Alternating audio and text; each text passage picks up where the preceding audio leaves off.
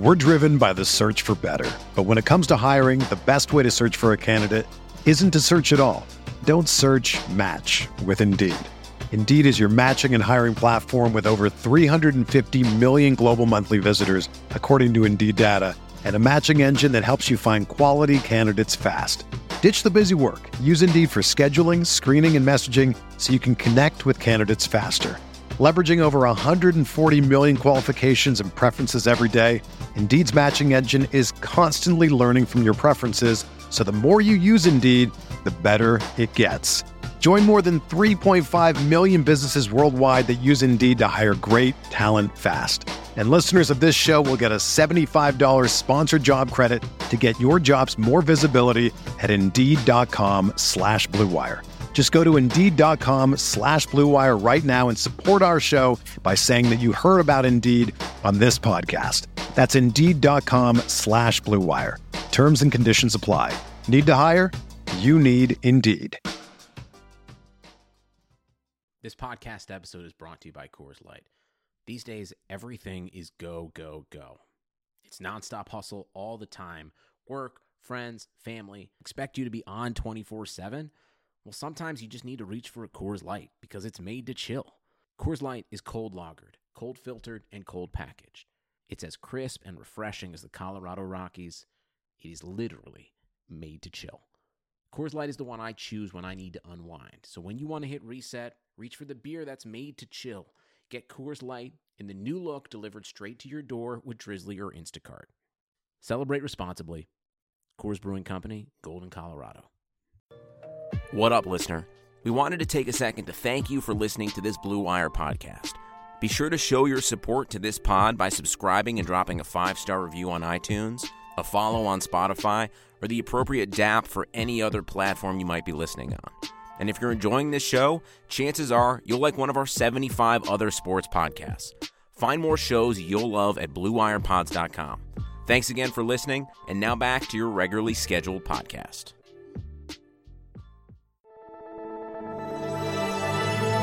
Blue Wire. Hey, this is George Kittle, and you're listening to Candlestick Chronicles. New England sending QB Jimmy Garoppolo to 49ers. We believe we found the right guy. Garoppolo, quick pass, caught by Kittle. He dives, and he's in. Touchdown, 49ers.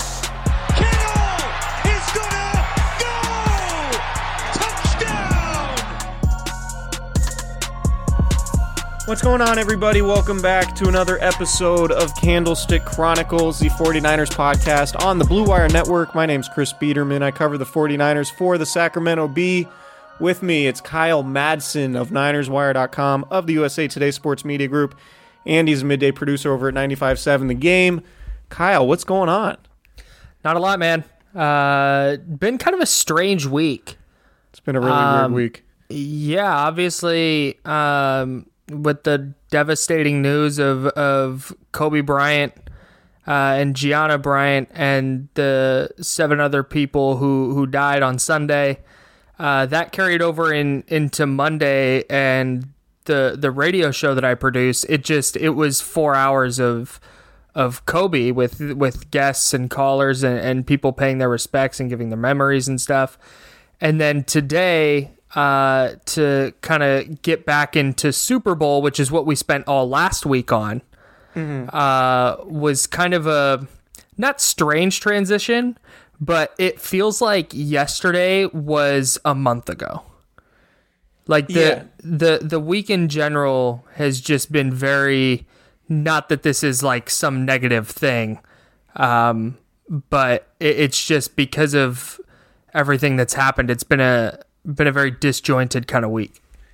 Yeah, I flew to Miami on uh, Sunday, and as I was, uh, I didn't get off my plane for, for my second leg, so I, I got a seat in an exit row, and then some guy um, came, sat down next to me, and then didn't even say anything to me, just tapped me on the shoulder and showed me the TMZ headline uh, that Kobe Bryant had died in, in the helicopter crash, and I couldn't believe it. And then obviously I start scrolling on Twitter, and it was at that point where you know TMZ was the only outlet to have it um, and you're just waiting for confirmation or you're waiting for it not to be true. You're you're hoping that it's false. Um, and then you know the the reports come in confirming the news, and it was just really tough because I mean, it's Kobe Bryant, but just you know, from from my own perspective, it was. Um, you know, hop on a plane, go to the Super Bowl in Miami, really, really excited about all of that. And then just to be hit with that news midway on the trip over was just super devastating. Um, you know, Kobe Bryant was, and this isn't, you know, a, a, basketball podcast, but just in terms of the figure that he was, the the man he was, the father he was, obviously to Gianna, um, and all of the different content and stories you see online and, and social media now about Kobe Bryant and, and the type of father he was was just just really really brutal to take and and so it sort of cast a shadow over the entire um, Super Bowl opening night event on Monday. Uh, we're recording this on a on a Tuesday night.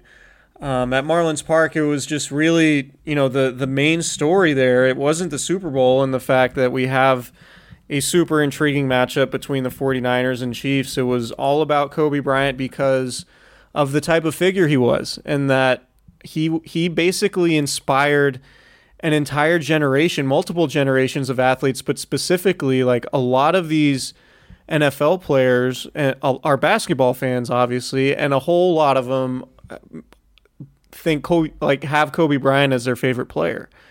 Um, and Dante Pettis, I talked to him about it on on the floor, and, and he was, you know, sort of welling up in tears, and he was talking about how he wore his wristbands and his leg sleeves in college based on what Kobe Bryant did the night before. He he wore number eight at Washington because obviously Kobe Bryant. Um, George Kittle said he wore 24 in high school, both in football and basketball, because of Kobe, as well as wearing his shoes. And he had home and away Kobe Bryant shoes that he wore in high school. Um, and Richard Sherman obviously became very close to Kobe Bryant, not only as sort of these iconic athletes representing Los Angeles, but Sherman leaned on Kobe pretty heavily when he was coming back from his Achilles tear because obviously Kobe had gone through it earlier. And, you know, Sherman shares a, a lot of similar traits in terms of the competitive nature that he has that, that Kobe Bryant did. Um, and so it was it was really tough for Sherman and, and hearing him talk about it and saying basically, you know, Kobe's telling me to Kobe would want me to man up. He would want me to go play really well in this game, play some dominant ball as as Sherm said it and and do it for Bryant. And and I do think that's what Kobe would want. But yeah, it, it went from for me personally um, being super excited about coming to the Super Bowl and the, and then getting that news midway through the trip and then sort of getting here and and you know feeling sort of melancholy as I got here in Miami. The weather's been good. Um, you know, it's a like we said over and over again. It's a really cool Super Bowl matchup. Um, there, there's a lot of, of history on the line here between these two teams, and it's Kobe Bryant is such a gigantic figure that it sort of casts a shadow over the whole thing, and it's it's just really sad and really unfortunate because, um, you know, Kobe. A lot of people sort of thought Kobe was going to live forever and be one of those guys that was always going to be doing his thing, whether it be new media or training athletes at his um, athletics center and the Mamba mentality living on and all of that kind of stuff. Um, so it was it was really tough to hear about how sad all of the players were because of how much they looked up to him and, and everything like that. And it's just really unique this week because it's the Super Bowl and it happened literally right at the start of the Super Bowl. So um, I'm, I'm guessing, you know, things will get back to a, a little bit of a sense of normalcy starting tomorrow on, on Wednesday when this podcast come out because – there will be a normal practice schedule. Um, the Super Bowl week is a little bit unique in that you have that opening night event on Monday, which is really, in, in all honesty, a total shit show, um, which we can talk about. But then Tuesday there's availability, but there's no practice, so it's it's a lot of like feature writing. I, I know I've written a couple features already. There's not a whole lot of news to be taken out of this week, and and that'll kick back up when when practice does start. Um, but yeah, the Kobe Bryant thing it really makes this a unique Super Bowl because he's such a transcendent figure and, and a guy that so many people looked up to that, um, like I said, it just sort of casts a shadow over the whole thing. Well, and I, I guess we should we should start there then with with Super Bowl opening night. Uh, I'll ask you questions here because you were there. I was sitting at a computer trying to pull down as much audio as I could, uh, both for my radio show and for Niners Wire. I think that's something that, uh, you know, I, I don't like you said. I, while Kobe Bryant deserves uh, all, all the attention and all the the praise he's going to get. Um, this is a football podcast. Yeah, and, and, and I, I mean, I in the Super Bowl. There's here's here's the thing.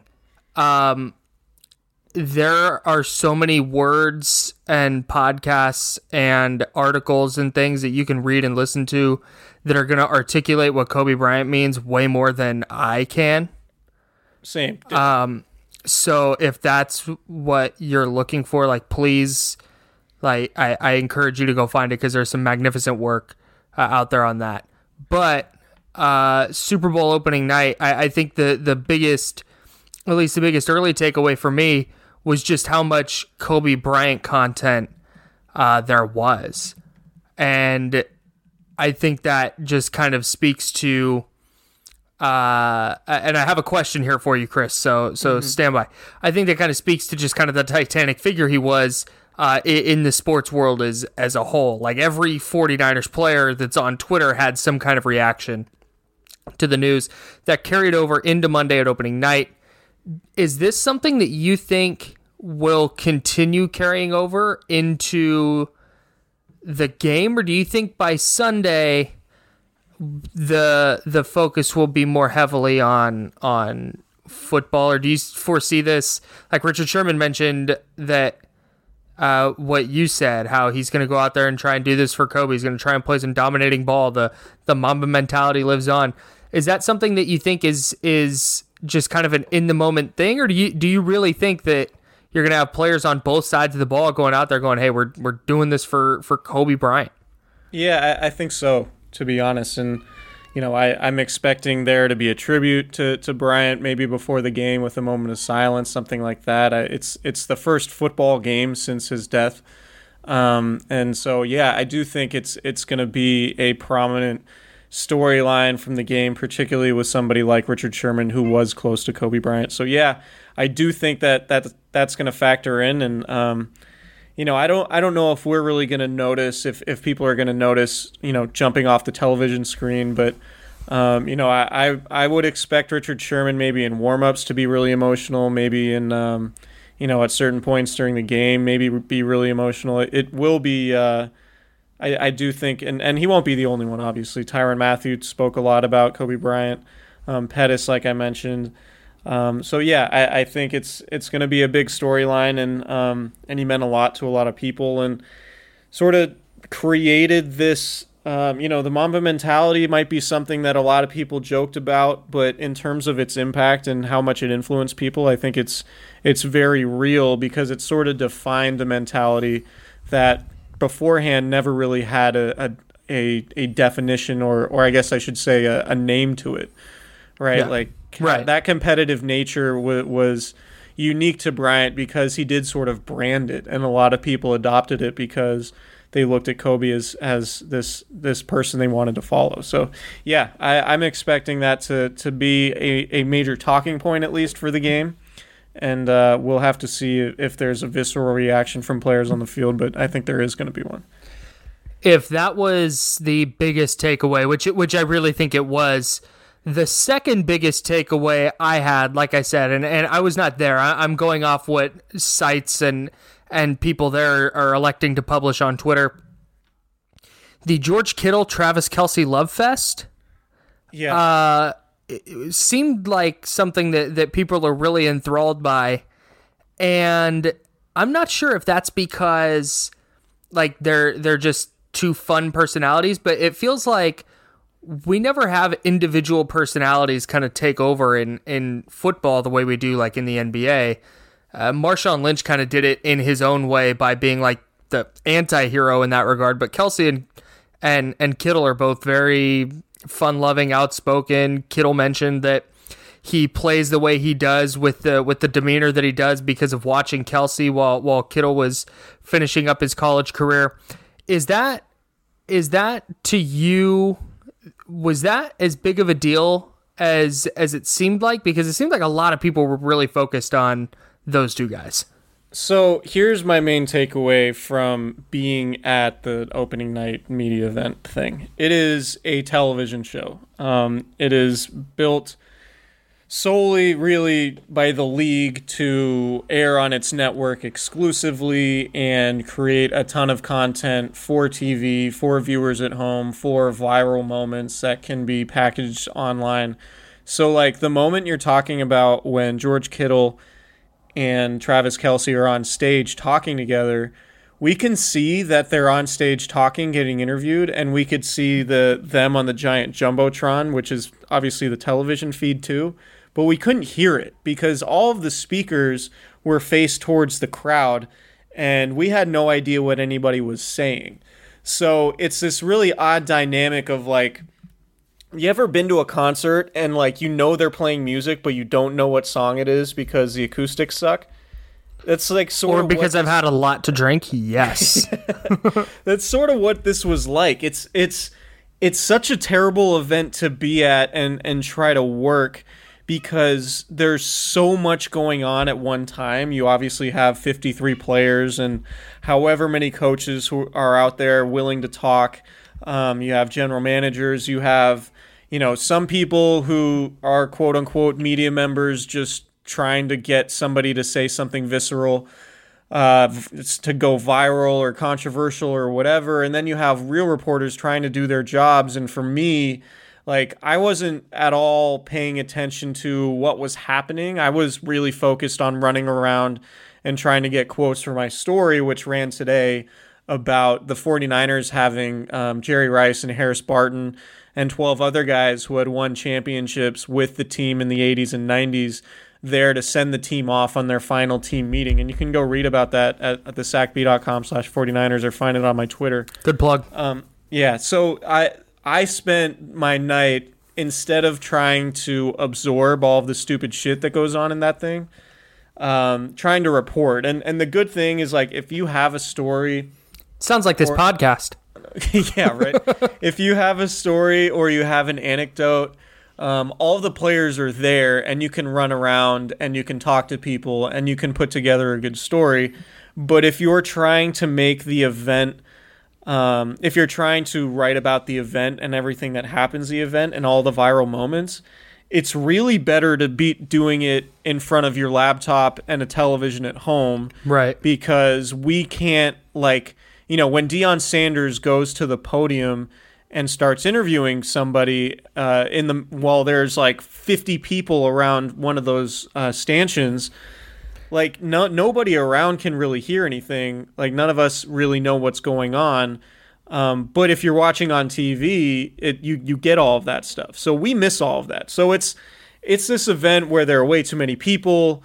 Um, the NFL basically credentials anybody with a pulse who wants to go um, Dante Pettis was being asked, you know, by this this group of reporters for his hat.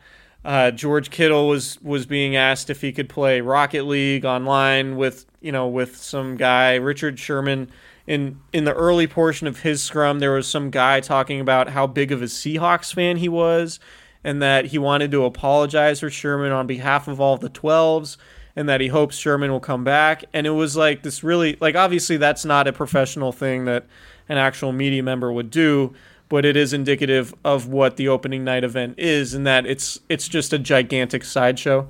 Um, I have so I have so anyway, it, to to go back to your question, like yeah, I think the the Kelce and Kittle thing is is real because I do think those guys genuinely like each other. Um, they are the two best tight ends in the league, quite clearly, and and I don't remember last the last time that there was a game with with tight ends um, that match up like like the two best tight ends in the league playing in the Super Bowl. I don't remember that happening before, so that's interesting. But in terms of like, you know, I, so a lot of that stuff was just packaged for TV. Like they stick Jimmy Garoppolo and Pat Mahomes on the stage together so they can get them on on stage at the same time and interview them and stuff. And we couldn't hear any of that either.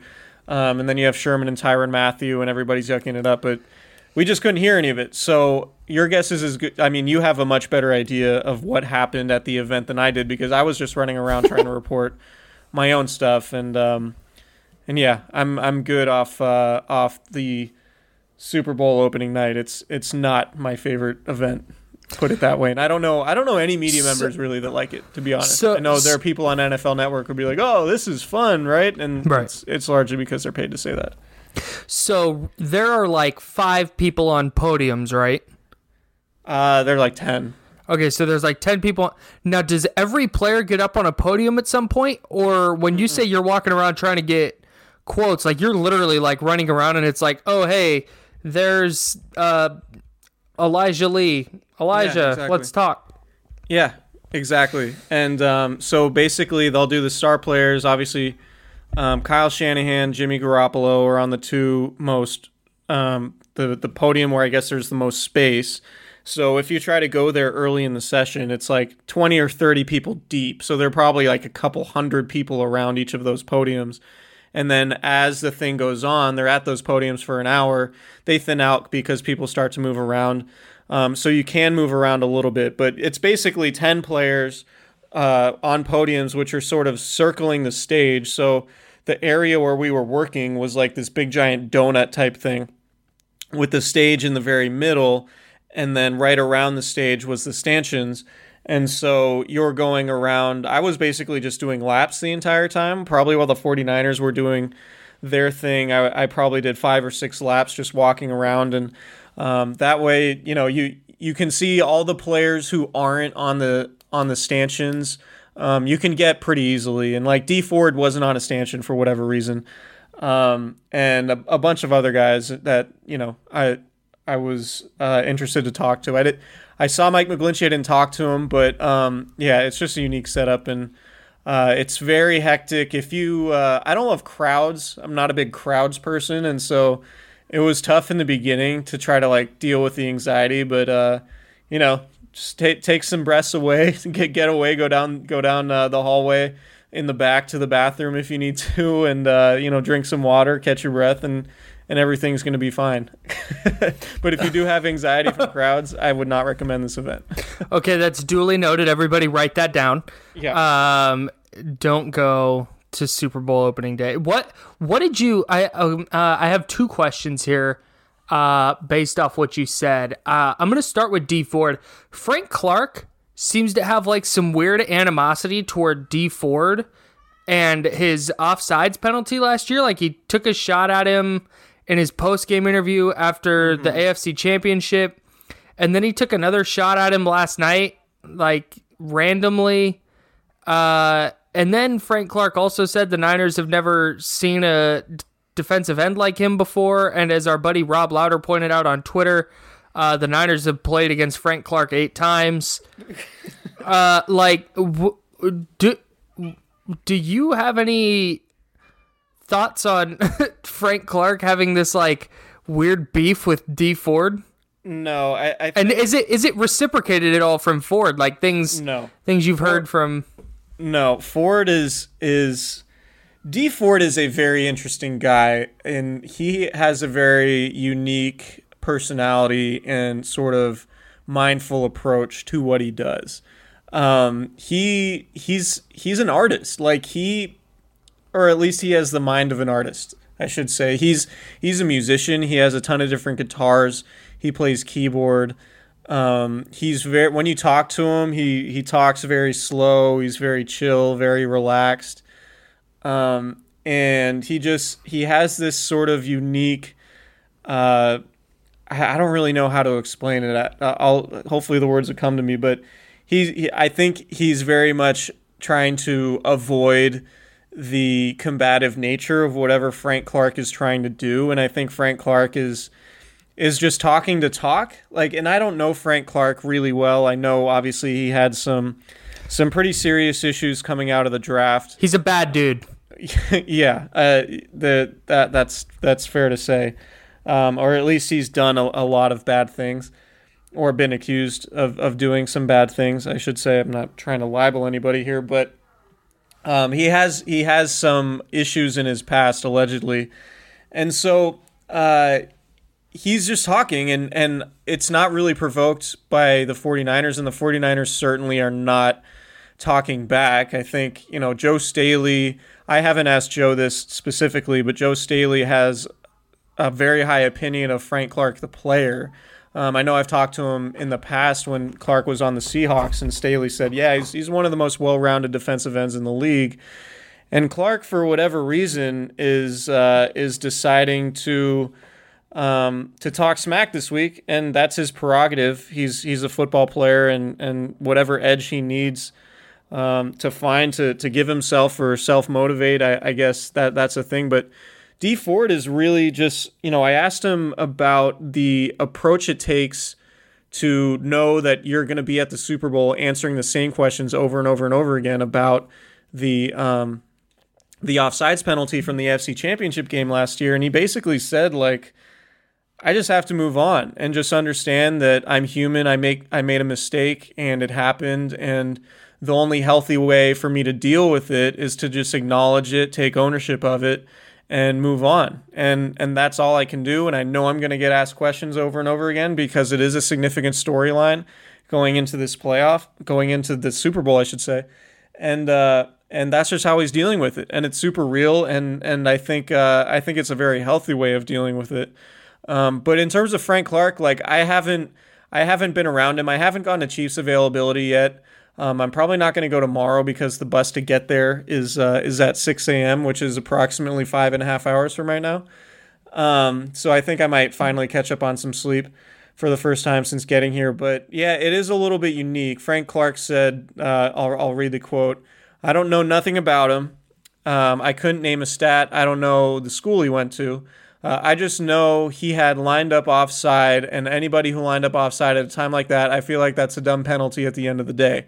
I'm sure he feels the same way. Personally, I've lined up offsides before, but not in that type of situation. In any situation, it's something that shouldn't happen. Yeah, no kidding. um, so I don't know. I mean, I, I think it, a foot, a real football savant. Yeah, I, it's one of these things. Um, I mean, it's just an odd week, like with the Kobe Bryant stuff. Um, that's really been the news of, of Super Bowl week so far. There hasn't really been any other news. It's a lot of the the podium talk and the conversation surrounding the game is is about the matchup, but there hasn't been any developments. And so I guess this Frank Clark thing is really the only version of trash talk that we've had at the Super Bowl so far.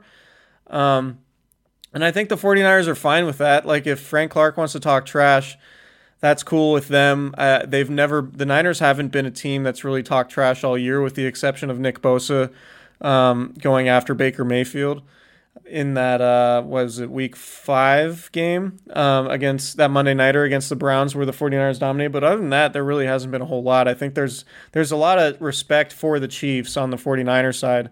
Um, and I haven't been, I, like I said, I haven't talked to the, I haven't gone to Chiefs availability and talked to any of their players yet. Um, thinking maybe I'll do that on Thursday, but um, yeah, the Frank Clark thing is weird, and uh, and I think he's just a different personality, a different kind of cat. And for whatever reason, he's going into this game feeling like it's necessary to take shots at Dee Ford, and uh, and Dee Ford isn't really reciprocating that. So I think Dee Ford is trying to um, make this as as as non-inflammatory a storyline as possible going into the game, and and uh, if that's going to get Ford to play his best ball, then I, I think that's probably the right approach to take. Yeah, I just thought it was so interesting because you have Andy Reid calling Richard Sherman the best corner in the league, and you've got Kyle Shanahan talking about how hard Patrick Mahomes is to defend, and there's the Kittle Kelce thing, and there's just a lot of mutual respect between the two teams, and then you hear all these Frank Clark quotes come out, uh, just just taking these random shots at Dee Ford. It was like, wait, wait, wait, who who invited this guy? this guy that showed up to the party too drunk. Um, no, I just, uh, I don't know. I, I thought that was really, really strange. And like you said, it feels like these teams were really purposely, like Tyreek Hill even did the whole thing where he was like, hey, I'm going to, uh, Richard Sherman, I'm going to talk some smack. Like, get these cameras on me, like made a big deal out of it. And he was like, I respect your game. You're one of the best. I hope we can get a jersey swap. Uh, and, and it just feels like that was one of the things where it's like, man, these guys are really going out of their way to not put any bulletin board material up. Right. For, and- for the other side. And then Frank Clark just Leeroy Jenkins there at the end. Uh, it was, uh, it's just wild. Can can we talk about a sliding doors moment um, as our friend Kevin Clark might say. I don't know what that means, but go ahead. Okay, sliding doors is like if one thing happens, then everything's different. Um, so I'm writing. about Oh, so tomorrow. it's just uh, like when a thing happens. Got it. Okay, Yeah, keep yeah, going. So I, I wrote about this today, and it's publishing. Uh, by the time you you listen to this podcast on Wednesday, this story will be up on this for the Sacramento Bee, um, and it's a long one, but it's sort of about the idea of um, how Kyle Shanahan approached the situation at quarterback when he came in in 2017, um, and how it it got to it allowed this game to happen the way it did. Right. So in 2017. Kyle Shanahan basically said today, and he confirmed he's confirmed this before more or less, but he said it at the podium today that you know everybody knows that I wanted Kirk Cousins and and my plan initially was to get Kirk Cousins in 2018. And the interesting thing about that was he said um, with Cousins he knows what he can he knows what he has or knows what he would have because he coached him before. Whereas he looked at the prospects in the 2017 class draft class and thought there was a lot of risk with all of those guys. He thought there was r- risk with Mitch Trubisky, Pat Mahomes, and Deshaun Watson. And because of all that risk, Shanahan didn't feel like taking it with the first pick of his tenure, with the first draft pick that he was going to make. And obviously, the Solomon Thomas thing hasn't worked out in terms of him being worth the, the third overall pick. But he basically said about Mahomes that it was really hard to evaluate him because he didn't do any NFL stuff in college, basically. Like it wasn't a pro style scheme. A lot of it was sort of backyard football, off schedule, um, things like that, not really going through progressions and, um, you know, making reads and, and all of that that he would be required to do in Kyle Shanahan's offense. So instead of taking the risk with Mahomes, he wanted to do something safe because he knew he had a quarterback he thinks he could trust in Kirk Cousins. Well, as it turns out, obviously, Patrick Mahomes, and I think a lot of this too happened because Mahomes was in probably the best situation to go into as a quarterback, where you're learning from somebody like Alex Smith, who is known to be a fantastic mentor and teammate, um, and somebody who is great to learn from just from uh, a work ethic perspective, an approach perspective, mindset, all of those different things. Um, reading defenses, the fundamentals of the position Alex Smith is at that point in his career was an ideal guy to learn from. And Alex Smith, I would imagine, if he wanted to be a quarterback's coach, um, and maybe an offensive coordinator down the road. It wouldn't surprise me at all if, if Smith was really good at that. But being a quarterback's coach, and specifically, I think Smith would be fantastic at whenever he hung up his career, his cleats, if he did want to do that. Um, so anyway, Patrick Mahomes going to Kansas City, getting a year in Andy Reid's offense, learning from Alex Smith, I think is a significant reason why he's at this point. Anyway, Kyle Shanahan didn't draft a quarterback because he was banking on Kirk Cousins in 2018. Meanwhile, and this was after the fact that the 49ers had been um, talking to the Patriots about Jimmy Garoppolo, and the Patriots basically saying Garoppolo's not on the trade block because um, he's going to end up replacing Tom Brady. Well, turns out Tom Brady continues to play, and the Patriots can't play, pay both Garoppolo and Brady, of course. And then Bill Belichick texts Kyle Shanahan at five in the morning on Halloween and says, "Let's do this for a second round pick." Shanahan, um, I think he was he didn't say this, but he he said it was five in the morning and he was asleep, and then uh, he sent a text message to John Lynch, who came downstairs. Uh, which indicates to me that both John Lynch and Kyle Shanahan had slept in the team facility after that Eagles game when they got shellacked in Philadelphia. Um, and then uh, they talked about it for 10 minutes and then pulled the trade off. So anyway, there it's it Shanahan revealed a lot sort of about the details of all of the the thinking and, and the philosophy behind his decision making process when it came to finding a quarterback. And obviously it worked out for both teams, but you do wonder what the 49ers would look like with Patrick Mahomes at quarterback on a rookie contract instead of paying Jimmy Garoppolo. Um, and, you know, maybe if Pat Mahomes is our quarterback, the 49ers don't end up with a number two pick. They don't get Nick Bosa. Um, it's a completely different looking team, probably, but it might be just as good of a team because you have Kyle Shanahan and a potentially transcendent quarterback in Patrick Mahomes. But now, you know, that didn't happen. Kyle Shanahan banked on getting Kirk Cousins, and because he did that, he wound up with Jimmy Garoppolo. And now the rest is history. Garoppolo versus Mahomes in the Super Bowl in a roundabout way. Um, and the sliding doors moment, obviously, is if Kyle Shanahan just says, All right, with my first pick as a head coach, my first NFL draft pick, I'm going to pick a quarterback. Um, and it could have been Mahomes or Deshaun Watson, frankly. Um, and, you know, he didn't go that route. And ultimately, it, it seems silly in hindsight, but we're also talking about a team that's playing in the Super Bowl that might be one of the most, it might, it's probably the most balanced team in the league, obviously, to get to this point with how good the defense is. So it's a, uh, it's an interesting subplot for the Super Bowl because it could have, it, it could have looked dramatically different for both teams, and they could have been sent down dramatically different paths. In large part because Kyle Shanahan was like, "Yeah, I'm going to get Kirk Cousins, and that's how we're going to do this thing," and uh, it didn't end up happening that way. I need to say something. Go for it. This whole like, I, I I saw this from some people on on Niners Twitter today, and I'm too embedded on Niners Twitter, and I understand that, but it's fine. Uh, the 49ers were not choosing between Solomon Thomas and Patrick Mahomes and cho- chose to go with Solomon Thomas. Like, that's not something that happened. Patrick Mahomes went 10th, and the Chiefs traded up to get him. If you go to Patrick Mahomes' draft po- profile, if you go to a lot of the pre draft stuff, he was like a late first, maybe second round type of guy because he played right. in that air raid system under Cliff Kingsbury and Texas Tech. And we hadn't really seen at that point that work consistently in the NFL, and that hadn't really translated into NFL success. Like he had all the physical tools, but could he make that transition? And like you said, that's why getting a year under Alex Smith and, and in Andy Reid's system was probably so beneficial for Mahomes. But this idea that the 49ers whiffed on the Patrick Mahomes pick is asinine because that's not what happened. Like, it was Mitchell Trubisky and Deshaun Watson were the top two quarterbacks in that draft. And maybe somebody that's listening to this is like, well, I was really high on Mahomes. Congratulations. You were one of not that many people.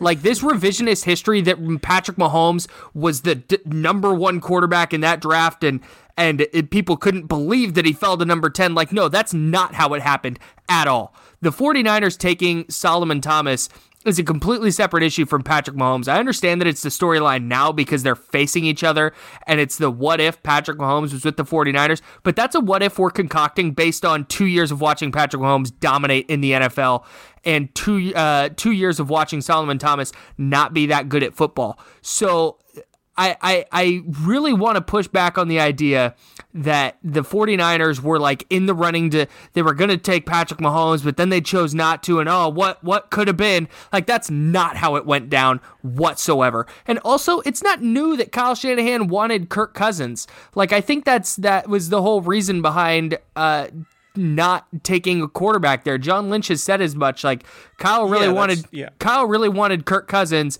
but then we traded for Jimmy Garoppolo. We got this sweet deal, and then Garoppolo had that comeback against the Titans where he led the Niners down and they kicked a game-winning field goal against the playoff-bound Titans and Shanahan walked into Lynch's office and said, "Get a contract done. This is our guy." Like that's not that's not new. And so like the the the people running with this notion that like holy smokes Kirk Cousins is the reason the Niners don't have Patrick Mahomes. Like no dude. They were never going to have Patrick Mahomes. That was that was never going to be a thing that was going to happen. And if it did it was going to be like in the middle rounds because he fell that far. So uh, I, I just I really wanted to get that out because I read like so many things about it today.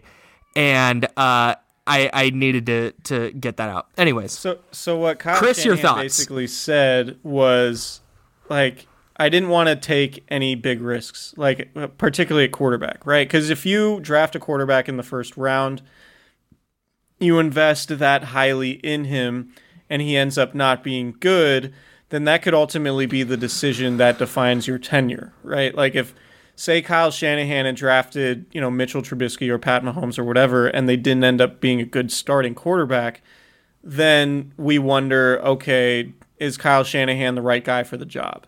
Right. And so Kyle Shanahan knew what he had in Kirk Cousins. He's probably the biggest believer in Kirk Cousins in the NFL. Um, and you know, we we've Kirk Cousins had a really good year, and and this isn't going to be an episode uh, relitigating the whole Kirk Cousins conversation, but the point was that Shanahan didn't want to take the risk of whiffing on a quarterback in the first round. That's basically what he said today. So um, for him, he did admit that we probably should have looked harder into Mahomes. But yeah, like like you said, I, I would also push back on the idea that like, you know, that they, I mean, here basically Kyle Shanahan didn't know enough about Mahomes, or there wasn't enough evidence that Mahomes could make all the progressions, could do, you know, go through NFL style reads. And it would have it's likely that Mahomes would have come in and had to start right away. And um and who knows what that would have looked like, right? Like you see a lot of good young quarterbacks come in and then their confidence is killed because they play behind a bad offensive line or they don't have any weapons. Right. Or uh, it's just a bad situation overall. And it seemed very clear that with taking Solomon Thomas and then Reuben Foster, Shanahan wanted to draft talented defensive players because the scheme is heavily reliant on talent. And then he could basically coach up an offense that was less talented into being really good in large part because of scheme, right? So that's that was Shanahan's approach was let's build the defense first. Let's not take the risk on a on a quarterback because I have sort of an ace in the hole in Cousins, who I trust to play at a high level as a veteran who has experience in my offense. And then if I bring him in with a strong defense, then I can start building with offensive players around him. And then uh, and then we we could be cooking with gas. But yeah, it, it wasn't um, you know, I, I there there wasn't any thought that the 49ers were going to take Pat Mahomes, but I do wonder now and you know, if if the Niners win a championship in a few days, like it's not it's going to be totally moot. But I do wonder if Shan if there's any part of Shanahan that is like, man, I should have just taken him, try to develop him, um, go take things slowly and um, but I mean, the 49ers were a disaster that first year of their rebuilding project. Like they went they started 0 and 9. Um, and that is that is bad. Like that is as bad as it gets. Hey, so, hey, real quick. They started 0 and 9 until CJ Beathard torched Steve Spagnuolo's Giants defense. There you go. Steve yeah. Spagnuolo is the Chiefs defensive coordinator now. That's the connection there. Yep. Yep. So, yeah, um, I got to admit I'm tired. It is twelve forty one in the morning. My the the natural progression of this conversation is to start getting into the game, which we are going to do on Thursday.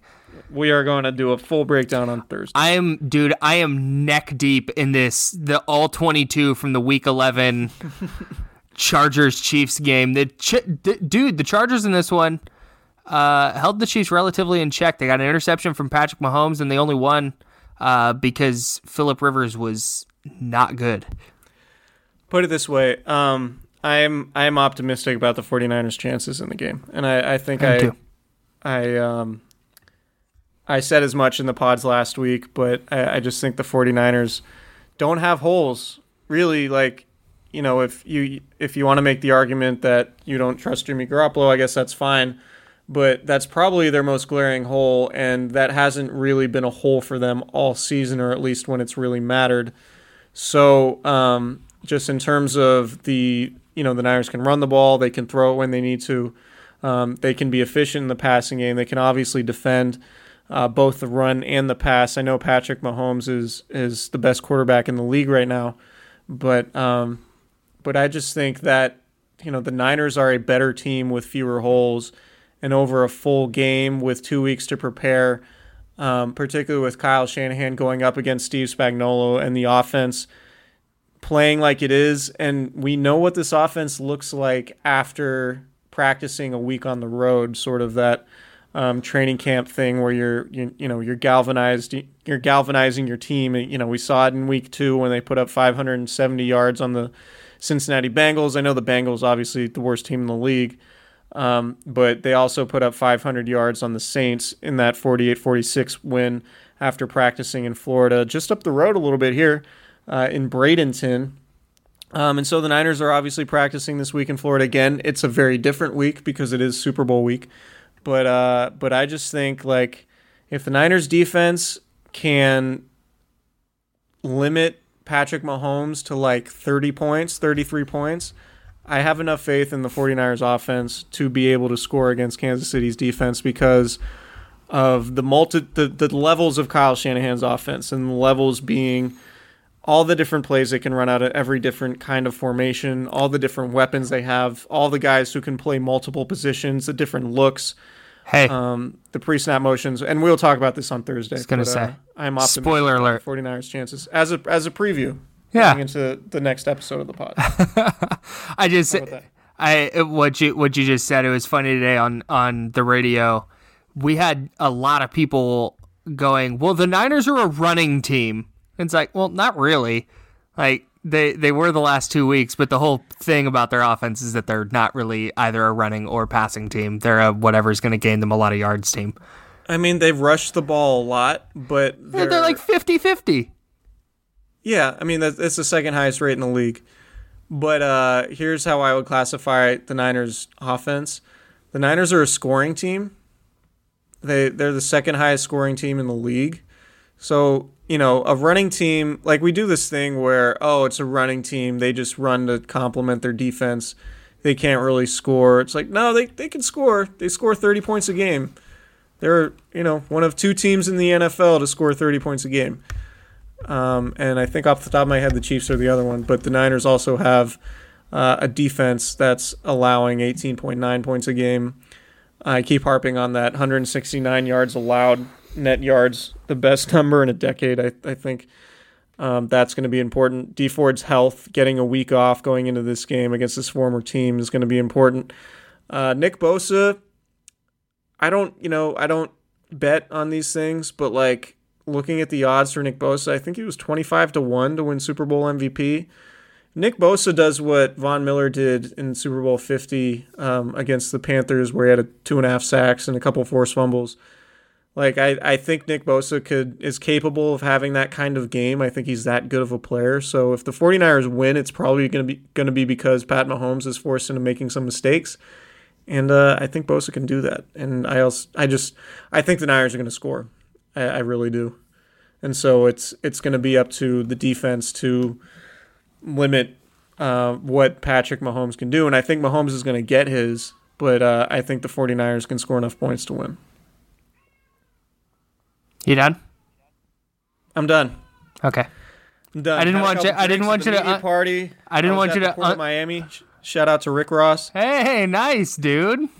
Yeah, the party was, was awesome. fun. They had a they had a casino with no money involved, so you could just go play blackjack and just keep getting chips from the dealer. Hey, So, I'm not uh, gonna lie to you. That, made sounds s- made awesome. some friends. Yeah. Like playing blackjack, but you can't lose. Sounds like my kind Yeah. of blackjack. Uh, additionally, bar, free food. you went to the Port of Miami, but have you driven a Maybach not- to Santorini? No, Because I'm pretty sure I have Rick not Ross driven a car. Uh, Nick Wagoner of ESPN and I have been driving around in his rental. Uh, we're in a black Chevy Equinox. um, so it's not quite a Maybach, It's, but it's close. basically a Maybach. Yeah, basically. Um, so yeah, but uh, a lot of uh, the the radio stations in Miami, every time we get in the car, they're playing that uh, "the Baby" song. Your guy, Roddy Ricch. The box, yeah.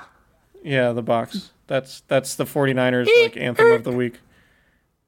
It's a great song. Um, so we're gonna preview the pot the uh, the Super Bowl in our episode that we record on Thursday.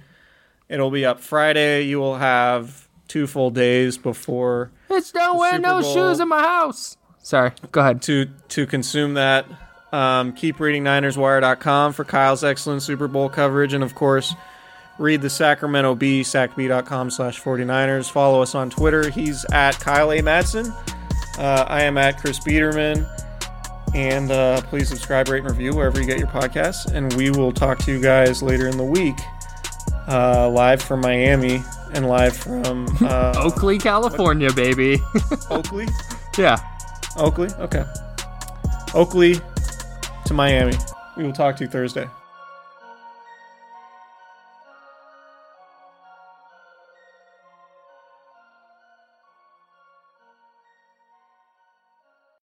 Without the ones like you, who work tirelessly to keep things running, everything would suddenly stop. Hospitals, factories, schools, and power plants, they all depend on you. No matter the weather, emergency, or time of day, you're the ones who get it done. At Grainger, we're here for you with professional grade industrial supplies. Count on real time product availability and fast delivery. Call click grainger.com or just stop by. Grainger for the ones who get it done.